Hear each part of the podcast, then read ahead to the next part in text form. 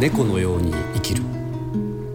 深町健次郎が糸島で出会った人々と死生観や生きることの喜びを紡いでいく物語。どうですか？最近はじゃあちょっとこう手応えというか、なんかそういう反応も含めて。そうですね、まあ、いろんな人が来て滞在制作してなんか発表できるっていう体制はできてきたんですけど、はい。まあ、これをさここからどんな風にしたらよりうん。面白くできるんだろうと思ってまだいろいろうん。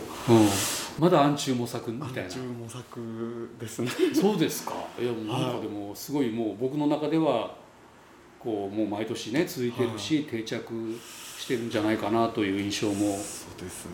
はなんかこの僕あの自分の作品ではそのジェネレイティブアートって言って、はい。あのプログラミングでこうなんか仕組みを作っていうん。でいろんなインプットあの天気とか、はい。い、あのいろんなデータとかでこう出力が変わるみたいなのを。えちょっとまだ意味が分かんないんですけどどういうことですか？なんかですね、はの言語でアうん。ート系のいうん言語があるんですけど、う。んそれでこう仕組みを作って普通アートってこの色にしたいとか、うん。この形にしたいと思ってやるじゃないですか、うんうん。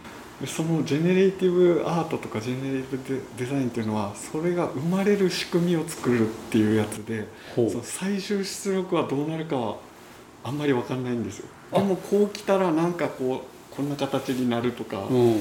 このデータがこんぐらいの大きさだったらこの色になるとか、うん何かが起きるとか、うん。そういう仕組みを作るやつをジェネレーティブアートっていうそれは AI 的なものなんですか？えっとですね AI も使うこともあると思うんですけど、はい。コンピューターではないんですか？コンピューターです。あ一応コンピューターの言語ではい。仕組みを作って、はい。なんかそういうこうプログラミングがあるんですか？そうですそうです。ほう。こうなんか分厚い本がド出イツ語のてきましたけど。本なんですけど。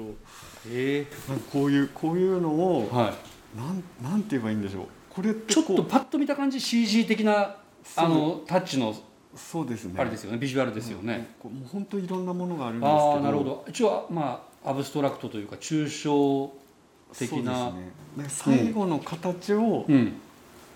誰が決めそれはコンプログラムが決めるんですか？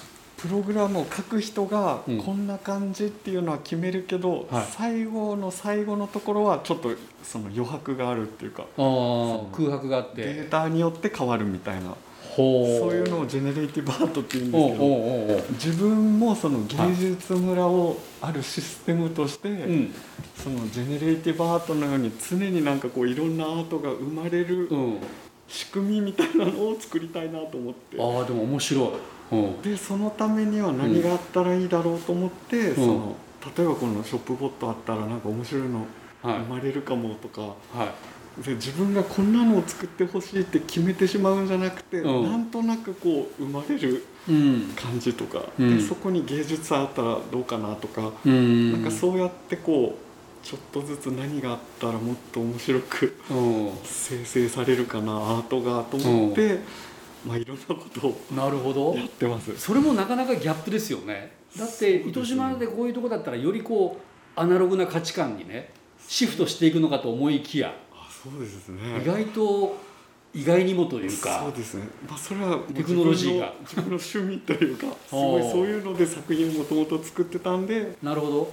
あなんかそういうジェネレーティブアートっていう感覚がなんとなく自分にあってじんゃあ村を作るのもそういううん。そうなんかこう生成してくれるようなうん。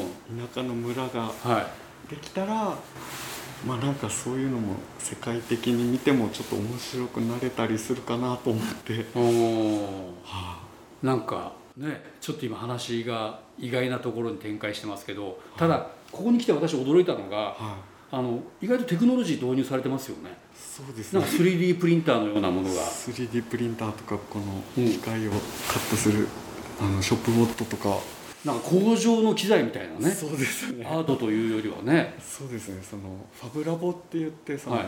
デジタルファブリケーション備えた施設っていうか、はい。をでし市民に公開する施設を、あのファブラボって言って世界中にあるんですけど、はい。そのファブラボがあるアーティスト・イン・レジデンスみたいになったら面白いかなと思って。おじゃあ実際海外からアーティスト・イン・レジデンスで来られる方っていうのはこういう機材も利使っ用されて。やってます。あその作品ありました。はなんか日本のいわゆるこういわゆるなんだろうなこう商品パッケージみたいなものをねいそうそう。それを取り込んではい。あのなんかプリントししてこういうこう機材を使ってそういう作品も展示されてましたねそういえば。そうですね。そうやってそういうのをうん。使ってなんか作ってもらったりとか、はい。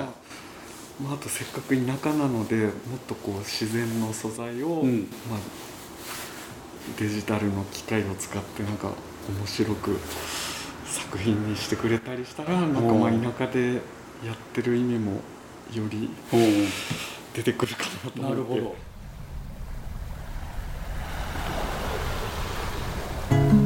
猫のように生きる